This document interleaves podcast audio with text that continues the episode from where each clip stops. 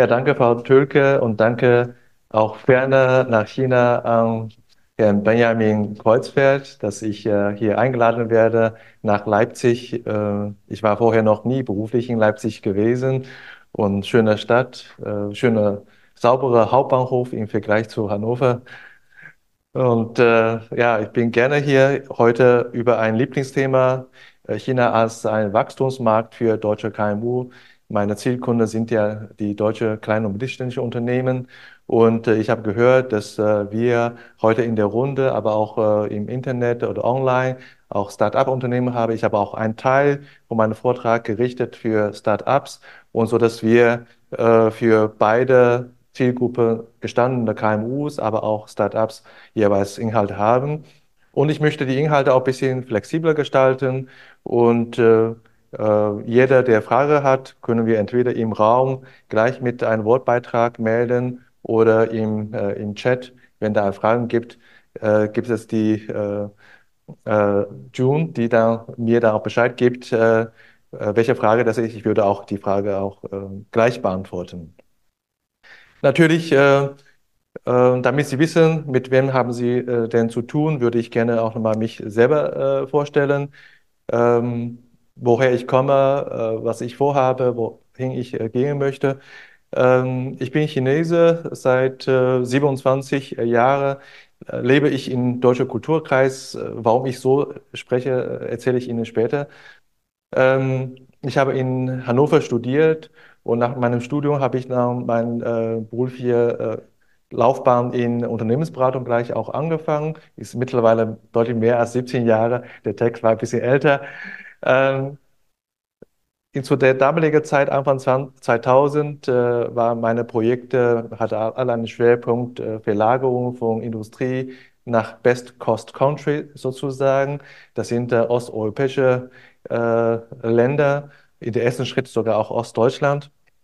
Und, und Industrieunternehmen aus unterschiedlicher Branche, Hauska Haushaltsgeräte, Automotive äh, und weitere Maschinenbau, weitere Branche Sie äh, analysieren die Produktkosten in, in zwecks Fertigung, Zweck Logistik und Supply Chain und äh, verteilen ihre Produktionskapazität um in Europa. Und da hat man äh, so, sehr viele solche Projekte durchgeführt, um eine Best-Cost-Situation für ein Unternehmen zu gestalten. Und da habe ich viel, viel gelernt. Strategische Investitionen, Produktion, Produktionsaufbau, Reorganisation, wenn man einen neuen Produktionsstandort aufbaut, neue Organisationskonzepte und äh, allein Produktion reicht noch nicht und Supply Chain, Logistik und, äh, und, und, und. Also sehr spannende Phase. Und äh, wer jetzt in, die Unternehmensberatung einsteigen möchte, kann ich gerne auch ein bisschen Tipps geben. Und für mich macht es total viel Spaß, als Unternehmensberater zu arbeiten. Und äh, mit diesen äh, gewonnenen Erfahrungen in Europa, in Deutschland, habe ich dann meine Karriere in China weitergeführt. Ich habe für drei unterschiedliche Unternehmensberatungen aus Deutschland den chinesischen Markt äh, aufgebaut. Ähm, für das erste Unternehmen habe ich ein Rep-Office aufgebaut bis fünf, äh, sechs Mitarbeiter. Damals war ich noch jung, ein Geschäft aufzubauen in einem äh, Ausland ist gar nicht so einfach gewesen. Bei der zweiten Stelle klappt es besser. Ich habe eine Unternehmensberatung, seine Niederlassung, die Niederlassung äh, übernommen mit 17, 18 Mitarbeitern. Nach drei Jahren, als ich ging, wir waren schon bei 40 Mitarbeitern, also insofern eine sehr spannende Phase gehabt. Und bei der letzten Stelle, wo ich fast, äh, also nicht fast, wo ich eine Unternehmensberatungstochtergesellschaft in China von Null an aufgebaut habe. Mit sieben Jahren haben wir in China gut äh, aufgestellt und mit zwei Büros in Shanghai und in Beijing jeweils äh, zehn Mitarbeiter. Und heute ist das Unternehmen in China mit 40 Mitarbeitern, also noch erfolgreicher als ich damals war. Ich bin sehr froh darüber, dass es so weitergelaufen ist, auch ohne mich. Und äh, also sehr, sehr spannende Zeit. Ähm, jetzt kommt zu der Auflösung. Ich habe ja seitdem immer äh, für deutsche Unternehmen, für deutsche Kunden gearbeitet. Deswegen auch der, äh, der Satz, ich lebe mit deutschem Kulturkreis. Äh, nicht nur das, sondern meine Frau ist deutsch und äh, nach zehn Jahren mit ähm, mit meiner Frau, mit meinen Kindern in China gelebt. Irgendwann sagt meine Frau, Shalom, wir müssen nach Deutschland zurück. Das heißt, jeder, der eine deutsche Frau kennt, weiß, wenn die Frau, wenn die Frau das sagt, dann ab nach China. Das war das Jahr 2016. Und äh, ich habe natürlich noch drei Jahre lang äh, meine Verantwortung in China gehabt, aber das monatliche Pendeln ist wirklich äh, heftig zwischen China und Deutschland. Und nicht nur deswegen, aber auch äh, deswegen habe ich da irgendwann in 2019 äh, gesagt, ich mache mich selbstständig, ich bleibe da in Deutschland schwerpunktmäßig. Somit ist dann die China Team GmbH gegründet worden, Anfang 2000 äh, und dann kam Corona. Aber das war gar nicht so schlimm und ich glaube, mit Corona ist eigentlich der Bedarf, gerade meine Zielkunden, kleine mittelständische Unternehmen in Deutschland zu China deutlich größer geworden, weil die Kommunikation, Verkehr und so weiter alles sehr verhindert war. Und äh, umso größer ist der Bedarf, weil doch das China-Geschäft zu wichtig ist, um loszulassen. Und es gibt viel Handlungsbedarf, ein Unternehmen äh, wieder äh, auf eine normale Bahn zu bringen. Viele Unternehmen, gerade in der Corona-Zeit, erleben eine schwierige Phase oder langfristige Strategie zu, anzu, äh, anzusetzen, aufzusetzen oder einfach eine neue Organisation aufzubauen. Das sind so die Themen, wo ich jetzt schwerpunktmäßig meine Kunden helfen. Und äh, jetzt ist äh, Corona vorbei, wir können wieder reisen, aber die, äh, das Fieber oder die, der Bedarf an chinesischer äh, China-Beratung ist nach wie vor sehr groß. Also ich denke, wir sind ja heute äh, an der KI, ich, das Wort habe ich heute gelernt, Konfuzius-Institut. Und äh, viele Studenten studieren ja äh, auch Sinologie. Ich denke, das ist ein ganz guter, gutes Fach, wo man später auch durchaus, Beispiel an mir, auch ganz gute, interessante äh, Jobs haben kann, Aufgabe haben kann. Und äh, ja, soweit zu mir. Und wichtig ist, dass wir heute über Wirtschaftsbeziehungen Deutschland und China auch sprechen, weil äh, wir geben damit auch einen Kontext, wo die äh, KMU, also kleine und mittelständische Unternehmen agieren aus Deutschland. Da muss man immer ein bisschen verstehen, äh, wie die Länder zueinander gerade stehen. Und ähm, um einfach auch möglicherweise Unterstützung zu erhalten oder bestimmte ähm, Fettnäpfchen vorher zu vermeiden. Fettnäpfchen kann ich jetzt nicht sagen, aber Unterstützung gibt es jede Menge. Ähm, ja, äh, ich glaube, es ist auch wichtig, dass man auch von vornherein äh, die Gesamtgemengelage zu verstehen zwischen China und Deutschland. Und äh, das ist auch bei normaler Geschäftsbeziehung so. Äh, zwei Unternehmen miteinander, die Unternehmensgröße spielen schon eine Rolle, wie die Zusammenarbeit da aussieht. Und äh, das ist auch ganz natürlich, ja. Und äh, die Besonderheit ist, dass äh, gerade die Beziehung zwischen China und Deutschland in den letzten 50 Jahren, China hat ja seit 50 Jahren pflegt die äh, diplomatische Beziehung und Wirtschaftsbeziehung zur Bundesrepublik Deutschland. Und äh, in den letzten 30 Jahren ist äh, wirklich China sehr schnell gewachsen. Also diese, diese wirtschaftliche äh, Verhältnisse zueinander hat in den letzten 30 Jahren wirklich eine sehr schnelle Veränderung erlebt. Und äh, ähm, Deutschland ist zwar jetzt wieder durch äh, diese Währungskursberechnung wieder Platz drei der Welt äh, mit der Volkswirtschaftsgröße, äh, China Platz zwei. Das scheint irgendwie so nah beieinander zu sein, aber wenn man die Zahlen nimmt, China hat wirklich vier oder fünfmal so groß äh, Wirtschaftskraft wie Deutschland. Na, per, per, Kopf ist wieder äh, anders, Deutschland führt, aber definitiv ist es wichtig, dass man versteht die Dimension China zu Deutschland und dass man jetzt die Phase kommt, dass äh, wirklich China eine ganz andere Power hat in der Welt und äh, muss man einfach auch damit leben und auch lernen, damit zu leben. Auch das bezogen jetzt auf deutsche äh, Industrie, auf deutsche Politik und äh, allgemein, dass wir in Deutschland, äh, die Leute in Deutschland leben, müssen einfach damit jetzt engagieren. Das ist so, es passiert. Wir können nichts dagegen erhalten. Es ist quasi die höhere Gewalt, es ist die Natur. Wir müssen einfach für sich überlegen, was ist dann die Konsequenz daraus.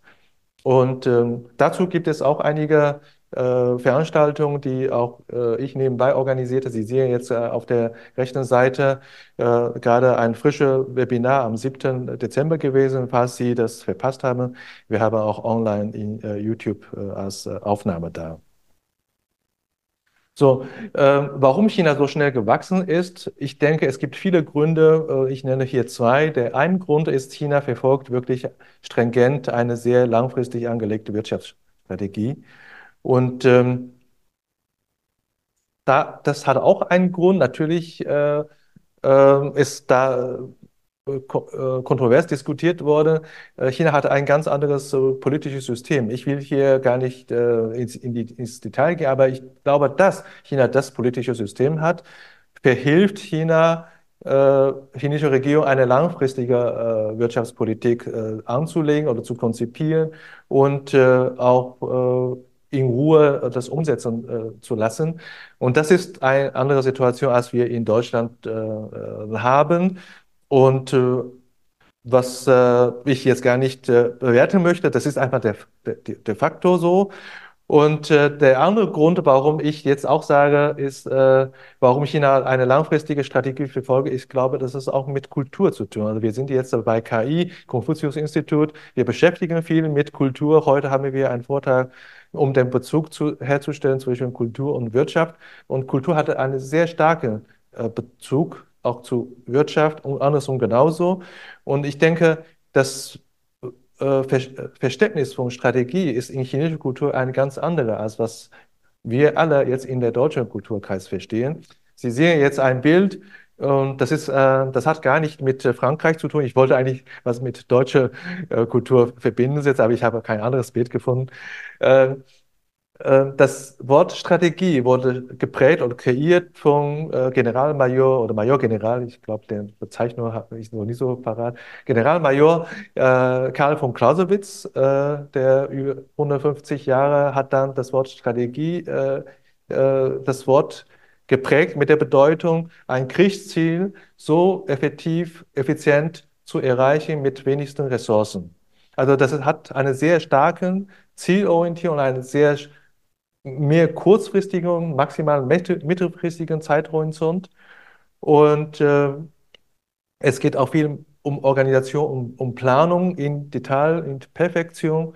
Und äh, was wiederum, äh, wir, wenn wir Chinesen über Strategie äh, sprechen, haben wir einen deutlich längeren Zeitbezug. Viele Strategien sind langfristig über zehn Jahre und 20 Jahre oder Jahrzehnte hinaus angelegt. Und wir haben hier eine Figur, äh, das ist äh, Zhuge Kongming, eine sehr bekannte Stratege in der chinesischen Geschichte zu der drei Königreichzeit.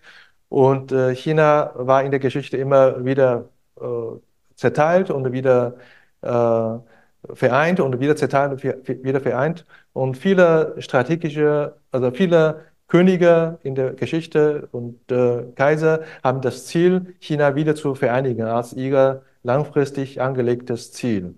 Und äh, die Strategen verhelfen den Königen oder den Kaiser und das Ziel zu erreichen. Und äh, Zhuge Koming ist ein sehr bekannter Stratege davon. Auch wenn er ihm am Ende das, die Aufgabe nicht gelungen ist, aber er hat wirklich das Wort sehr stark geprägt. Strategie. Insbesondere, um das zu unterscheiden, habe ich hier ein Wort äh, Suprastrategie ähm, nicht von mir kreiert, aber genutzt, um das zu äh, verdeutlichen. In chinesischer Kultur, die Strategie ist wirklich deutlich langfristig angelegt und es ist nicht nur militärisch, sondern vielmehr einen Staat so zu organisieren, wirtschaftlich, kulturell, systemmäßig und äh, innenpolitisch so zu gestalten, so zu, zu entwickeln, dass am Ende am besten ohne Krieg den Krieg gewinnt. Also, also die höchste Disziplin ist ohne Krieg äh, die Machtvorherrschaft zu bekommen. Und äh, insofern, wenn jetzt jemand mit mir spricht, Taiwan, ja oder nein, ich würde sagen eher nicht. Das ist nicht, nicht in unserer Kultur, alles mit äh, äh Krieg zu erreichen. Also das ist unsere Königsdisziplin, Ziele zu erreichen ohne Krieg. Ja.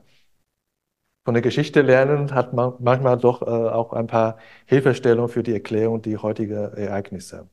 Also insofern äh, was ich äh, auch nochmal eine Perspektive bringen möchte zu Strategie oder Suprastrategie ist, es gibt auch einen anderen Charakter in Bezug auf äh, chinesische äh, Strategie, weil das ja so langfristig angelegt ist, ist sehr schwer, alles in Detail zu planen. Ich habe jetzt ein, ein Bild von der chinesischen Garten mitgebracht im Hintergrund. Äh, wenn jeder, der chinesische Garten kennt, auch wenn man unbedingt zu einem Teehaus äh, gehen möchte, man geht den, den Weg doch so verschwungen und äh, man sieht nicht unbedingt das Teehaus am Anfang der Garten, und, sondern mit jedem Kurve, mit jedem Weg muss man sich ein bisschen neu orientieren, um den Weg zu den Teegarten zu, wiederzufinden. Und äh, ganz anders als was wir in äh, äh Barockgarten kennen. Ich komme aus Hannover, wir haben da Ernst August, äh, äh, Herzog Ernst August und da ist ein großes Garten. Äh, am Beispiel von äh, Sanssouci und, äh, und äh, äh, Frankreich angelegt. Und man hat alles wirklich geometriemäßig super geplant äh, und äh, schöne Allee, wenn man ein Ziel hat. Man hat die ganze Zeit das Ziel im Blick, geht äh, straight äh, auf das Ziel hin und äh, eine perfekt angelegte Gartenkunst. Also insofern, das eine ist Akkuratheit, hat sehr stark, hat auch mit dieser kurzfristigen Bezug zu tun. Das andere ist äh, mit jedem Weg bisschen äh, die, das Ziel wieder äh, oder der Weg wieder justieren. Ziel schon im, im Kopf, aber nicht unbedingt sichtbar, aber der Weg immer wieder justieren. Mit dem heutigen Wort würde man sagen, das ist sehr agil. Ja, es ist Agilität. Insofern würden wir uns auch nicht wundern, warum viele chinesische digitale äh, Unternehmer und Unternehmer erfolgreich sind, was Agilität fordert für diese neue Technologie, ist, Vielleicht ist da Agilität schon in, oder in unserer Gen, in unserer Kultur schon drin. So, ähm, Deutschland und China werden immer wichtiger füreinander. Das sieht man auch einfach an äh, Handelsbilanz. Und auch wenn jetzt äh, äh, durchaus die Diskussion gibt, dass die äh, Geschwindigkeit des Wachstums an äh, Handelsvolumen aus China nach Deutschland deutlich stärker wächst als andersrum. Äh, also die Defizite aus der Blick von Deutschland ist immer größer geworden. Das stimmt, hat vielleicht auch andere Gründe, hat auch mit Corona vielleicht auch zu tun. Das im Einzelnen kann ich gar nicht erklären. Aber wichtig äh, ist, dass die Wirtschaft wirklich dafür entscheidet, von beiden Ländern, dass man mehr Geschäfte miteinander tut. Das heißt, die, man wird immer wichtiger füreinander. Das ist einfach ein Fakt, was wir auch berücksichtigen müssen. Das macht irgendwo auch Sinn. Die Wirtschaft ist, hat auch immer interne Regeln.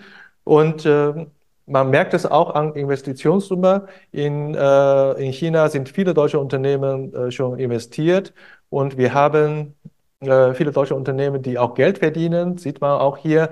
Und ähm, die Investitionssumme in, in Covid-Zeit steigt sogar, auch wenn wir alle erleben in den letzten zwei, drei Jahren, die Wirtschaftspolitik gegenüber China seitens der Bundesregierung ist immer kritischer geworden und hat die Begründung äh, auch, äh, die häufig genannt wird. Aber dennoch ist die Wirtschaft da, agiert anders. Die Investitionssumme geht eher in die Höhe. Von 23 habe ich die Zahlen noch nicht, aber ich denke, ist es auch noch höher als der Durchschnitt von den letzten zehn Jahren. Äh, was hier sieht, äh, was, was hier man deutlich auch sehen kann, ist die, die graue Balken. Das ist nämlich das Geld, was in China verdient wird von den Unternehmen, äh, deutlich in Überhang steht. Das heißt, es, wird, es gibt wenig Gelder, die aus Deutschland frisch in, nach China gebracht und investiert, sondern die Unternehmen verdienen in China Geld, nutzen das Geld, investiert weiter. Und trotzdem ist es ein starkes Zeichen. Das zeigt einfach, dass Unternehmen Deutsche Unternehmen, vielerlei auch viele Konzerne, haben sehr starkes Vertrauen in den chinesischen Markt, so dass man einfach das Geld wieder investiert in den Markt rein. Und es gibt auch einen helleren Anteil, wenn Sie hier sehen, äh, seit ein, einigen drei, vier Jahren gibt es auch Unternehmen, die auch Kapital aus China abziehen, also quasi Gewinn äh, zurückführen. Aber die Mehrheit der Gewinne oder die Mehrheit der Gelder bleibt noch in China, wird für die Zukunft investiert für die Zukunft. Ähm, da müssen wir auch wieder die, äh, die heutige Situation anschauen. Äh, wir haben in diesem Jahr, ich habe vorhin gerade erwähnt, die Wirtschaftspolitik seitens Bundesregierung gegenüber China ist äh, etwas kritischer geworden, ist einfach kritischer geworden. Äh, in diesem Jahr haben wir ein, ein äh, neues Papier, ähm, heißt China-Strategie von der Bundesregierung veröffentlicht. Äh, das ist insofern ein, ein, ein Zäsur, weil da wurden die drei Rollen äh, von China wirklich betont, äh, Partner, Wettbewerber und auch Rivale. Und wo ich jetzt persönliche Meinung ist, ich merke, dass, äh, dass die Rolle Chinas als ein Rivale deutlich stärker kommuniziert wird als äh, Partner und Wettbewerber. Das hat mit dieser äh, kritischeren Position zu tun mit der Bundesregierung. Das müssen wir als Unternehmen einfach kennen. Und äh, auf anderer Seite, dass China als Wettbewerber und, und, und äh, Wettbewerber zu Deutschland, das ist irgendwie auch ein No-Brainer. Das ist äh, klar, man muss gar nicht betonen. Also insofern liegt doch äh, der Schwerpunkt dieser Papier in der Rivalität. Und wenn man äh, reinschaut und ähm, äh, was ich nicht so ganz verstehe, ist, das ist eher eine China-Strategie seitens Bundesregierung an die Unternehmen. Also es ist gar nicht an eine China-Strategie, weil die Bundesregierung ja eine China-Strategie entwickelt hat. Zuerst habe ich gedacht, das wäre eine China-Strategie für die Bundesregierung, aber nein, das ist eher eine äh, China-Strategie als Empfehlung für die Unternehmen zu verstehen, dass man da die Risiko in China zu investieren bewusster äh, kalkulieren soll und so weiter und so fort. Was alles auch richtig ist, weil Risikomanagement ist ureigens Aufgabe eines Unternehmens. Das ist ja ihr Geld. Sie werden natürlich sehr behutsam damit auch umgehen. Und äh, ja, äh, ich äh, bin ein positiver Mensch. Ich blicke positiv in die Zukunft. Ich glaube, diese kritische Phase scheint etwas zu verändern, auf, auf, aufgelockert zu sein. Äh, Beweis, ich komme aus Hannover.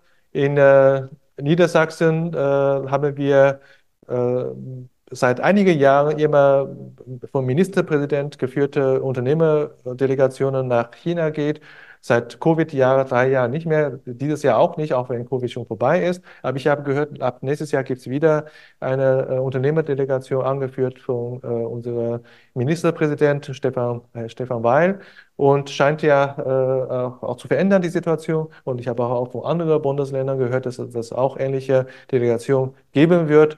Und äh, also ich denke, das wird irgendwann auch äh, wieder zurück in die andere Normalität zurückkommen. Aber wichtig ist, dass wir als Unternehmen, als KMU diese politische Veränderung auch stetig auf Radar haben. So, deutsche KMU und ihr China-Business. Unser zweiter Teil vom Vortrag. Ähm, ich möchte das Thema so äh, annähern. Ich meine, dass äh, China wichtig ist für deutsche Unternehmen ist, das äh, sagt man immer wieder. Ich versuche hier in meinem Vortrag mit äh, fünf verschiedenen Rollen Chinas für ähm, für deutsche KMU zu erläutern, um einfach ein bisschen konkreter zu gestalten, um warum China wichtig ist für deutsche KMU. Und manche Rolle sind eher ein bisschen historisch geprägt, manche Rolle sind eher Zukunftsrolle für, äh, für deutsche KMU. Aber insgesamt, denke ich, äh, ergeben sich ein ganz gutes Bild, wenn man das mal durchgeht. Und ähm, hier habe ich äh, eine Rolle China als äh, äh, Exportmarkt für deutsche Unternehmen. Sie können auch schon an der Gemälde so ein bisschen sehen, das ist eher ein bisschen, wenn man in, in die Vergangenheit schaut und gerade äh, China, als China anfängt mit der Wirtschaftsentwicklung, da ist China wirtschaftlich schwach und technologisch hin, äh, sehr dahinter und braucht die Technologie aus Deutschland oder auch aus anderen Ländern und Produkte aus äh, anderen Ländern. Äh, die Gesellschaft war noch nicht so äh, wohlhabend, wie, wie wir heute haben.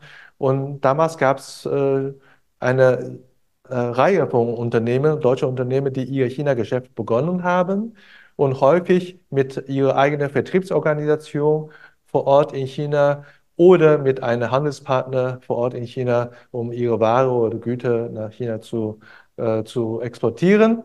Und äh, ich habe auch jetzt gerade frisch auch ein paar Kunden äh, wieder geholfen, ihre China-Strategie oder ihre China-Organisation neu aufzustellen.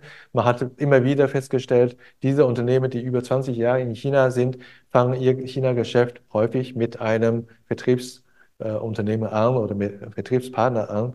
Und äh, zu dieser äh, KMU-Geschichte, wenn Sie Lust haben, ich habe einige äh, Unternehmer auch interviewt. Hier sehen Sie ein Interview was ich da auf Hannover Messe letztes Jahres aufgenommen habe. Und können Sie gerne bei unserem äh, Podcast mit reinhören und äh, wenn Sie äh, diese QR-Code rechts oben auch mit einscannen. So, die zweite Rolle äh, Chinas, China als Produktionsstandort für deutsche KMU oder deutsche Mittelstand.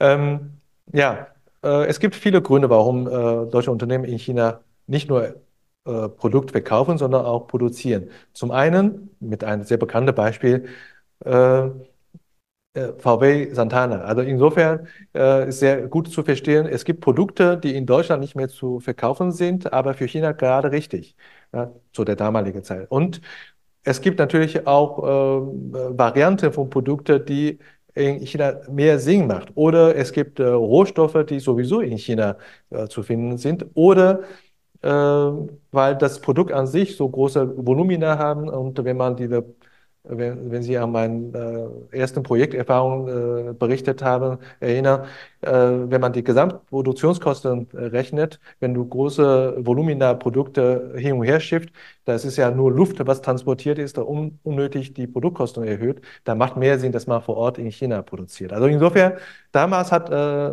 mit dieser Welle begonnen, äh, viele deutsche Unternehmen Fabrik in China aufgebaut und Kompetenz aufgebaut, Mitarbeiter geschult, nicht nur eigene Mitarbeiter, sondern auch Lieferanten, äh, Lieferkette und die ganze Industrie mit Standards auch beliefert, also quasi äh, eine, eine, eine Leistung nach China gebracht und dafür auch verholfen, dass China zu einer mehr und mehr zu einer Industrienation geworden ist und ähm, ähm, somit auch zu der dritten Rolle. Vielleicht noch eine äh, eine Ergänzung. Und viele deutsche Unternehmen, äh, größere Unternehmen, die wollen nicht nur in China äh, chinesische Lieferanten aufbauen und Teile von den chinesischen Lieferanten kaufen. Viele Teile wollen sie doch von deutschen Lieferanten kaufen. Also ich habe auch viele Kunden, die mir gesagt haben, wie wir China begonnen haben, sind eigentlich von Kunden gezwungen worden, dass wir in China äh, sein müssen, um ihre Produktion, Kundenproduktion mit unserem Produkt zu beliefern. Deswegen müssen, mussten wir damals nach China gehen. Also das war auch ein Grund, warum viele, viele deutsche Unternehmen in China ihre Produktionsstätte aufgebaut haben. Also mit dieser zunehmenden Stärke Chinas in der Produktionstechnologie und äh, in der Lieferkette in viele Branchen und wird China langsam zu einer Weltfabrik äh, äh, entwickelt.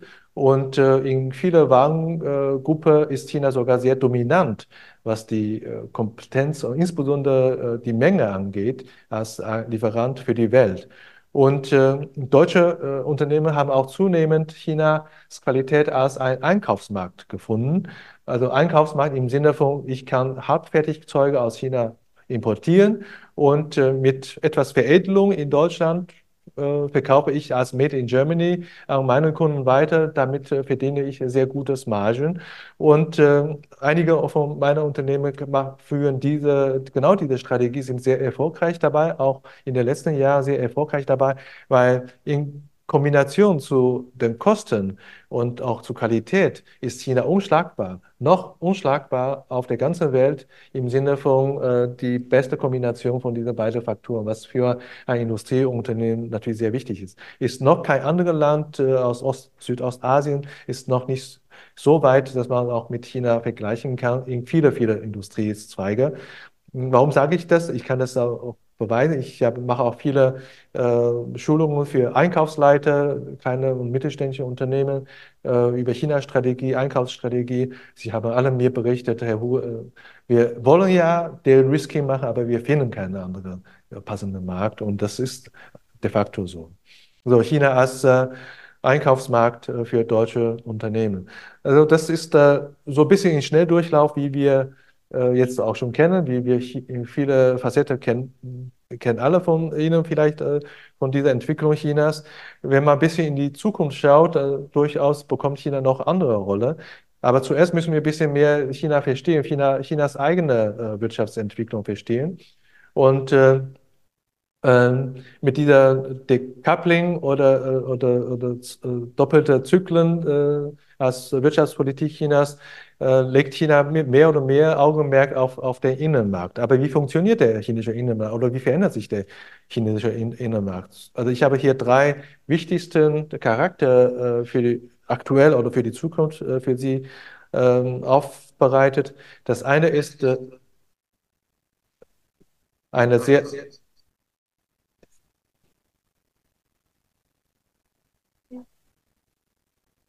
Also super, danke, Jules. Ähm, also ich habe drei Charakter, äh, der chinesische Binnenmarkt oder der chinesische Markt jetzt äh, fest äh, für Sie aufbereitet. Der eine ist der immer zunehmende Wettbewerbsdruck in China. Und ich muss das auch sagen, ähm, wenn man in Deutschland äh, lebt und Geschäft macht, Unternehmen macht, das ist wirklich einfach, ein Unternehmen aufzubauen in Deutschland. Wenn man in China ein Unternehmen aufzubauen, das ist wirklich, da ist ein starker Wettbewerb, was da vor Ort ist. Also ich sage einfach so, Sie können mir glauben und nicht glauben, das ist meine persönliche Meinung. Und das ist in viele, viele Branchen, merkt man, ein Markt, wo was Geld zu verdienen ist, wo auch äh, bekannt geworden ist, wird von einer Blue Ocean Markt so schnell, da kann man kaum gucken, wird zu einer Red Ocean Markt. Und dieser Wettbewerbsdruck ist unheimlich groß, unheimlich groß. Und äh, wogegen ich würde fast sagen, in Deutschland ist das Geschäftsklima sogar sehr, sehr gemütlich, ja, sehr gemütlich. Wenn ich jetzt so überlege, wie die Motivation äh, angeht, äh, kann ich auch nachvollziehen, warum es hier so gemütlich angeht. Und, äh, aber das ist natürlich nicht immer so. Also man muss man sich schon äh, äh, darauf vorbereiten, auch wenn die Wettbewerber jetzt gerade in China sich befinden. Äh, es dauert nicht mehr lang, bis die alle auch in Deutschland zu finden sind. Also äh, ich würde immer äh, zwei Schritte in die Zukunft schauen und dann äh, sich selbst sozusagen äh, darauf vorbereiten für die Zukunft. Also Chinas Wettbewerbsdruck ist unheimlich stark. Das zweite ist, äh, Techno technologiemäßig hat China große, große Sprung gemacht in der letzten Zeit. Und von einem äh, Kopiermarkt ist jetzt ein Markt, wo sogar Unternehmen aus Deutschland von China kopiert. Ich werde später auch mit Beispiel belegen. Ich will hier nur mal ganz kurz äh, zusammenfassen, was das äh, für eine äh, Veränderung ist. Und da am Ende Customer Needs, also die Kundenwünsche, die Leute, die Kunden sind äh, professionell geworden, sie sind wohlhabender geworden, die haben äh, auch den Bedarf, eigene Wünsche äh, zu erheben und auch äh, individuelle äh, Wünsche zu erheben und äh, sind zum Teil auch andere äh, Regeln, die wir jetzt in, in, Deutschland vielleicht nicht so kennen, ist einfach äh, professioneller und herausfordernder geworden. Also in, insofern diese drei Wettbewerb, Technik und und Kunden, die haben sich sehr stark verändert in dem Markt. Und ähm, die chinesische Regierung reagierte auch darauf. Und äh, hier habe ich nur am Beispiel äh, Fünfjahresplan bezogen auf die Produktion, produzierende Branche äh, Inhalte ausge, ausgepickt. Aber das können Sie so ein bisschen reflektieren an diese ganze chinesische Wirtschaftspolitik, die doch immer wieder anpasst, angepasst wird, aber mit einer langfristig angelegten Ziel, wie wir vorhin ja schon gesprochen haben. Und wir haben hier drei Fünfjahrespläne, 12., 13., 14. Das ist ungefähr die Zeit, wo ich sehr aktiv in China war oder mit China zu tun habe für die deutschen Unternehmen. Mit der 12. Fünfjahresplan, da hat die chinesische Regierung sehr stark auf das Thema äh, Qualität gelegt. Wirklich, das ist chinesische Regierung sowas von wichtig, dass die Produktion, dass die Fertig Fertigung eine Qualität und eine Weltqualität bekommen. Gar nicht die Bestqualität, aber eine Weltqualität bekommen. Und in, in der darauffolgenden fünf Jahre hat die chinesische äh, Regierung stark auf das Thema äh, Automation und äh, Digitalisierung in der Fertigung gelegt. Und das sind als Guidelines und Empfehlungen für die Industrieunternehmen. Da merkt man schon, wie groß dieser Sprung ist, von Qualität zu Digitalisierung innerhalb von maximal zehn Jahren. Und das ist in, in Deutschland nicht denkbar. Wir, haben, wir reden über Industrie 4.0 und wenn man Industrie 3.0 angeht, das ist ja wirklich Jahrzehnte, die dazwischen liegen. Und apropos Industrie 4.0, das ist zwar Made in Germany, der Begriff ist in Deutschland äh, kreiert worden, aber wirklich in der Masse umgesetzt ist es in China. Ich habe so viele Kunden, die in der Bereich Maschinenbau und äh, Automationsbereich tätig sind. Ihr Markt ist in China. Sie haben auch ihr, ihr Konzepte, auch Ihr Kunden in, in, in Deutschland, aber Ihr Hauptmarkt ist in, in China. Und der 14. Äh, Fünfjahresplan sagt, China Fertigung, Produktion möchte Weltstandards setzen. Äh, wir, wir reden über chinesische China-Standard von 35. Das heißt, China begnügt nicht mehr, ähm, die Produktion effizienter oder automatischer zu gestalten, sondern China möchte Standards setzen für die viele Produkte, für einige Industrie und so weiter und so fort. Das ist äh, drei wirklich fünf Jahrespläne, jeweils mit einem großen Sprung, also wirklich riesig, riesiger Sprung. Und ich will nur das als Beispiel nennen und sagen, wie schnell sich dieser Markt in China sich verändert und dementsprechend auch die Regierungsstrategie sich anpasst. Und das reflektiert einfach der Marktdynamik, was wir haben. Und wie ist eigentlich China jetzt? Technologisch sehr stark. Ich habe hier ein Bild von äh, Beijing Soho, äh, da ist zum Beispiel auch Daimler angesiedelt mit äh, ihrem Softwareentwicklungsteam für Onboard-Softwares, wo ich auch früher Projekte unterstützt habe. Ähm, China hat weltweit mit Abstand, mit Abstand die größte Anzahl von Patenten jährlich. Und wissen Sie zufällig, äh, welches Unternehmen in Europa die meisten Patente meldet in 2022? Das ist das Unternehmen Huawei. Also nur als ein Beispiel. Äh, Sie, äh, das ist äh, unheimlich, unheimlich mehr Kraft oder, oder Kraft und Energie steckt China in die, in die Forschung und Entwicklung, technologische äh, Entwicklung, in viele leitende Industrie, in Zukunftsindustrie. Und das haben auch deutsche Unternehmen mittlerweile gemerkt. Traditionsunternehmen wie Volkswagen beteiligt seit drei Jahren sehr kräftig in chinesische Unternehmen. Warum? Nicht wegen Markt, sondern wegen Technologie. Wir haben hier in, in, die Batterieindustrie äh, eine Beteiligung, wir haben in Chip-Technologie äh, eine Beteiligung, wir haben in Elektrofahrzeug als Gesamtfahrzeugkonzept äh, eine Beteiligung. Ich kann auch mich ganz gut erinnern, da gab es so große Diskussionen, dass Geely mal 10% äh, bei Daimler sich beteiligt hat. Oh, ein Klau von Technologie und so weiter, das geht nicht und so weiter. Wir haben die Diskussion über KUKA gehabt, wir haben die Diskussion über viele, viele Unternehmen gehabt. Ne? Aber hier habe ich keinen Murks von chinesischer Seite gehört, dass da VW investiert hat in äh, diese drei Unternehmen und sondern positiv äh, äh, das aufgenommen. Und, äh, aber ich will gar nicht so vertiefen die, die unterschiedliche Einstellungen zu diesen Beteiligungen, sondern eher die, der, der, die, äh, die Faktor so, dass äh, deutsche Unternehmen beteiligen sich jetzt in chinesische Technologieunternehmen, um an Technologie anzuzapfen. Ja, dass es auch legitim ist. Ich finde, das ist legitim. Dass solange alles äh, rechtlich korrekt ist, warum nicht? Ja? Die alle chinesischen Unternehmen könnten auch Nein sagen. Das haben sie ja nicht. So, also, wenn man äh, die Zukunft schaut, dann soll man ein bisschen überlegen, äh, was ist die Zukunft? Was bedeutet die Zukunft? Und wie muss ich da mich äh, verändern, um die Zukunft äh, besser zu managen? Also ich würde sagen, die äußeren Bedingungen verändern sich stark. Wir haben ja vorhin schon gehört, äh, schon gesehen, wie schnell der chinesische Markt sich verändert. Und die, die äh, Tyrannosaurus hat er auch nicht selbst äh, rausgekickt, oder doch vielleicht, weil er hatte immer diese äh, Jagdverhalten, aber die Umwelt äh, verändert sich, vielleicht nicht mehr die Beute. Also wenn man immer nur das macht, was man immer macht, irgendwann landet man im Museum. Ne? Und äh, des, deswegen muss man auch wirklich lernen, was in China gegen was neu ist. Jetzt äh, schwenke ich so langsam zu der Zukunftsrolle Chinas für Deutschland. Eine Rolle ist wirklich äh, China bringt so viel Dynamik, so viel äh, Möglichkeit, dass Deutschland dort quasi einen Fitnessraum findet. Ja? Also deutsche Unternehmen einen Fitnessraum findet für seine eigene Zukunft.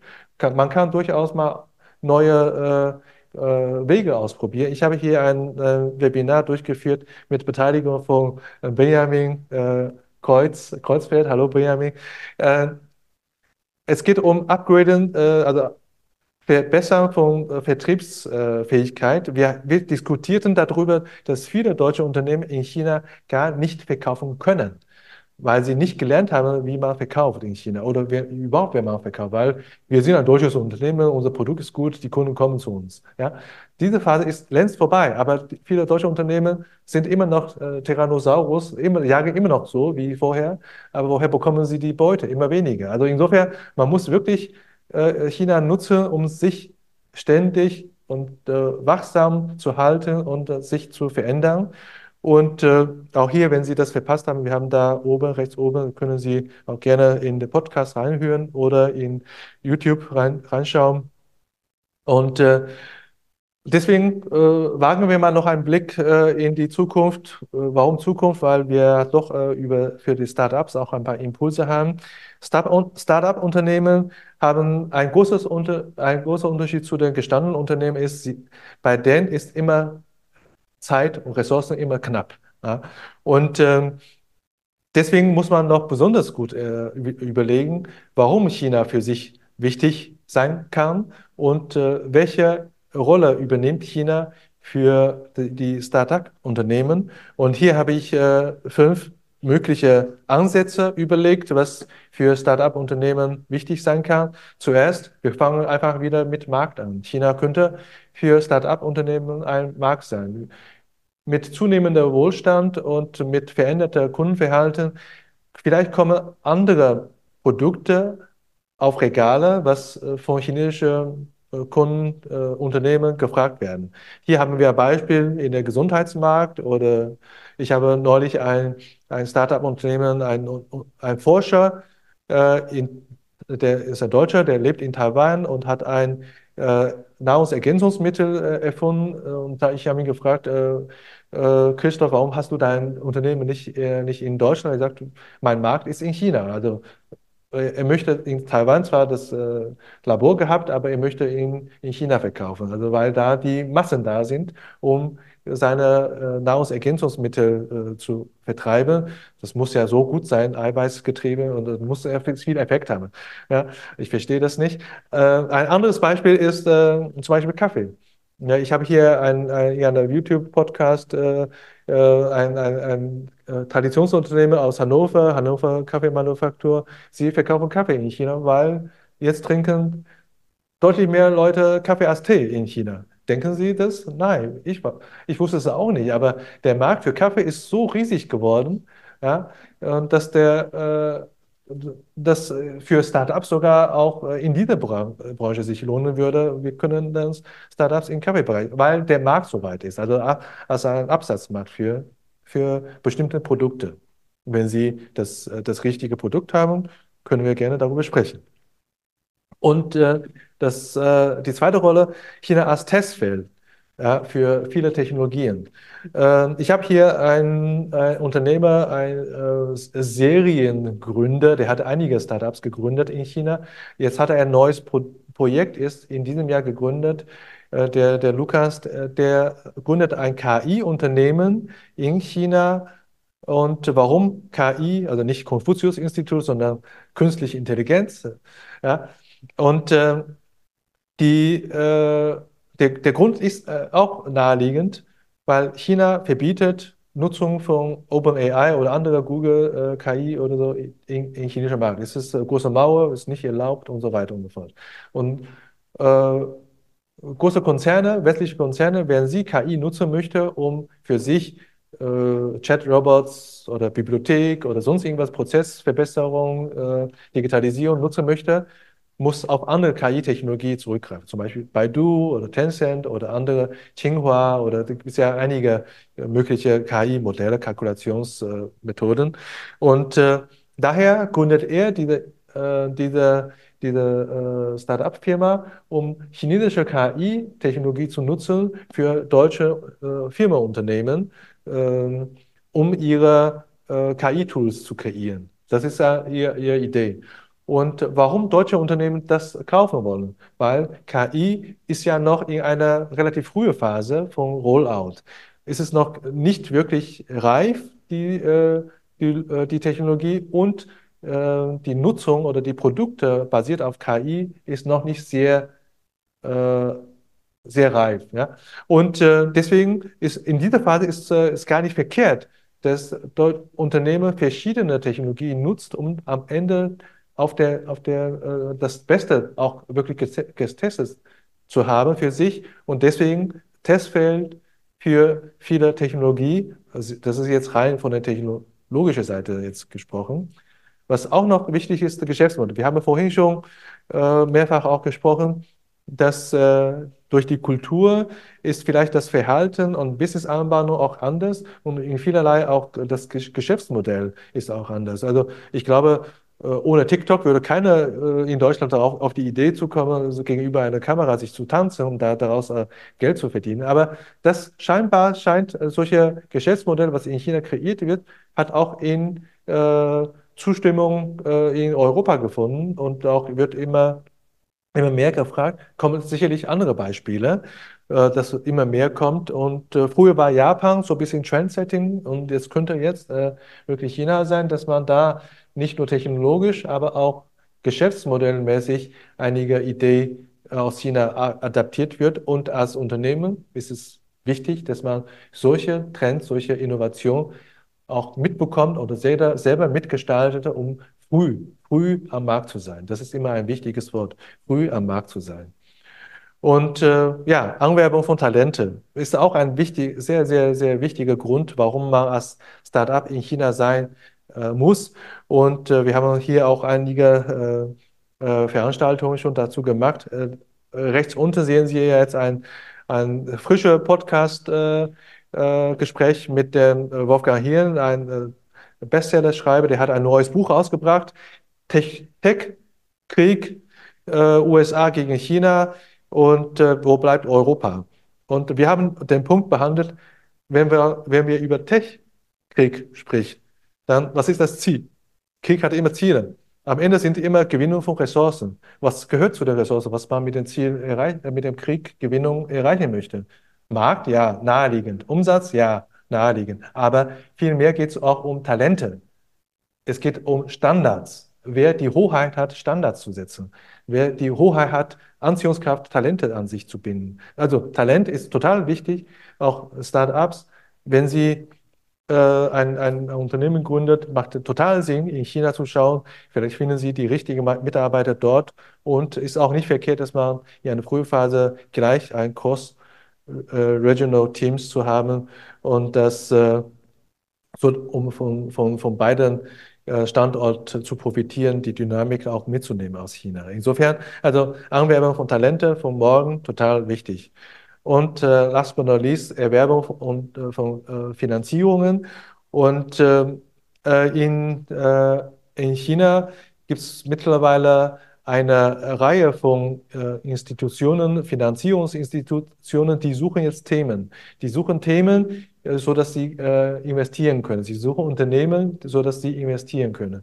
Das Unternehmen, was ich vorhin erwähnt habe, das Nahrungsergänzungsmittel äh, mit der Gründer Christoph, äh, der hat einige Industriegebiete in China äh, besucht und äh, alle, fast alle diese Industriegebiete in China bieten solche Finanzierungsprogramme an. Also das heißt, die, die in, in, Initialfinanzierung, selbst wenn man nur eine Idee hat, wenn man bestimmte, wenn man, sagen wir mal, 50 Prozent selbst finanziert und die anderen 50 Prozent kommen von der äh, Industriezone, sodass man da äh, starten will. Gibt es solche Modelle auch in, in Deutschland? In, in, Berlin ist das natürlich äh, sehr häufig zu sehen. Aber äh, als Start-up, wenn man weiß, wenn man in, in China startet oder einen zweiten Standort startet, gibt es diese Finanzierung auch wichtig.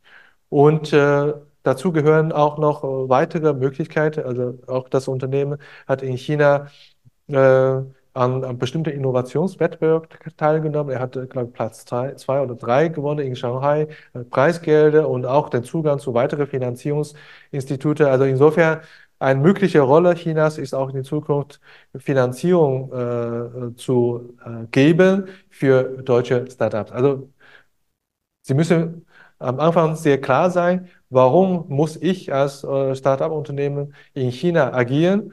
Und äh, Zeit und Ressourcen ist sowieso knapp, für Gründer sowieso. Daher sehr vorsichtig sein. Wenn Sie entscheiden, einer der Faktoren ist total für Sie wichtig, dann macht das natürlich auch Sinn, den chinesischen Markt auch näher anzuschauen. Apropos näher, am besten ist vor Ort. Wir können so viele Informationen Ihnen sagen, aber äh, wichtig ist, äh, näher zu bringen. Also wir, ähm, mit diesem äh, Inhalt möchte ich dann äh, überleiten zu einer kurzen Vorstellung von China Team GmbH. Ähm, wir ist ein auf deutsche KMU spezialisierte Unternehmensberatung und äh, die Hauptprojekte sind äh, Unternehmensberatungsprojekte über Strategie, über Sales und Marketing und wir sprechen über die neue Unternehmensstruktur oder Teamstruktur, Weiterentwicklung von Unternehmen. Ähm, diese Themen sind für gestandene äh, und auch Start-up-Unternehmen wichtig. Wir als Partner äh, helfen sehr hands-on dabei. Aber wir wollen noch mehr Unternehmen helfen. Wir schaffen das nicht selber. Deswegen organisieren wir, also das sind die Kunden für uns, das sind drei Hauptgruppen. Eine Gruppe sind äh, produzierende Unternehmen, überwiegend Maschinenbau, die sind eher so Mittelstand, kleine Mittelstandsfirmen. Die zweite Gruppe sind Dienstleistungsfirmen. Ich habe ja selber als äh, äh, Unternehmensberater dreimal quasi gegründet für, für andere Unternehmen in China und daher kann ich mit meiner Erfahrung sehr gut auch IT- oder Marketingunternehmen in China helfen, dass äh, ihre Niederlassungen in China äh, besser werden. Und die dritte Gruppe sind dann Veranstaltungen oder Vereine und, oder Städte, wo wir unterstützen, Informationsveranstaltungen online wie offline zu gestalten, um noch mehr Informationen, noch, noch mehr KMU zu geben. Und das sind zum Beispiel in der gelben Bereich Veranstaltungen online wie offline und äh, in den äh, blauen Bereich, äh, ergänzend zu meiner Beratungstätigkeit, finden Sie ein Pod, Podcast-Programm, wo wo ich jetzt deutsche Unternehmer interviewe. Und das ist mir wichtig, dass ich in unserer Veranstaltung immer die Experten zu Wort kommen, dass die deutsche, meistens sind deutsche Manager und Experten ihre China-Erfahrung dann an weitere deutsche Manager oder KMU-Unternehmer weitergibt. Aber Wichtig ist immer, dass sie einfach vor Ort gehen, einen Koffer packen, vor Ort gehen und ähm, ähm, ich glaube, vor Ort äh, bekommt man die, die besten Informationen und äh, sollte man wirklich die, die Chance, Chance nutzen. Und äh, ja, würde auf jeden Fall auch äh, äh, einige eigene Erfahrungen äh, gemacht haben. Alles, was ich jetzt hier erzähle, sind meine persönlichen Erfahrung und äh, um Ihnen zu teilen. Und äh, wichtig ist für mich auch, wenn Sie nach China gehen, äh, gehen Sie vielleicht auch so zu den Städten, zum Beispiel hier Taizang, wo Sie auch andere deutsche Unternehmen äh, besuchen können. Taizang ist eine sehr besondere Stadt in, in der Nähe von Shanghai und äh, quasi die Heimat oder Wiege von deutscher KMU getauft, sind über 400 kleine und mittelständische Unternehmen aus Deutschland in dieser Stadt ansässig. Und äh, also ich habe viele, viele Kunden äh, dort vor Ort. Es gibt eine große Community. Und äh, gehen Sie äh, nach China, auch besuchen Sie unter anderem Taizang äh, und interviewen Sie die Unternehmer und machen Sie selber einen, einen, einen äh, direkten Eindruck. Und ja, mit diesen Worten möchte ich meinen Vortrag heute beenden. Und äh, wir können gerne äh, verlinkt bleiben. Gibt es unterschiedliche Möglichkeiten, offline hier oder äh, virtuell gibt es viele Möglichkeiten. Ich freue mich äh, auf Ihr, äh, falls Fragen gibt, auf Ihre Fragen oder Kommentare.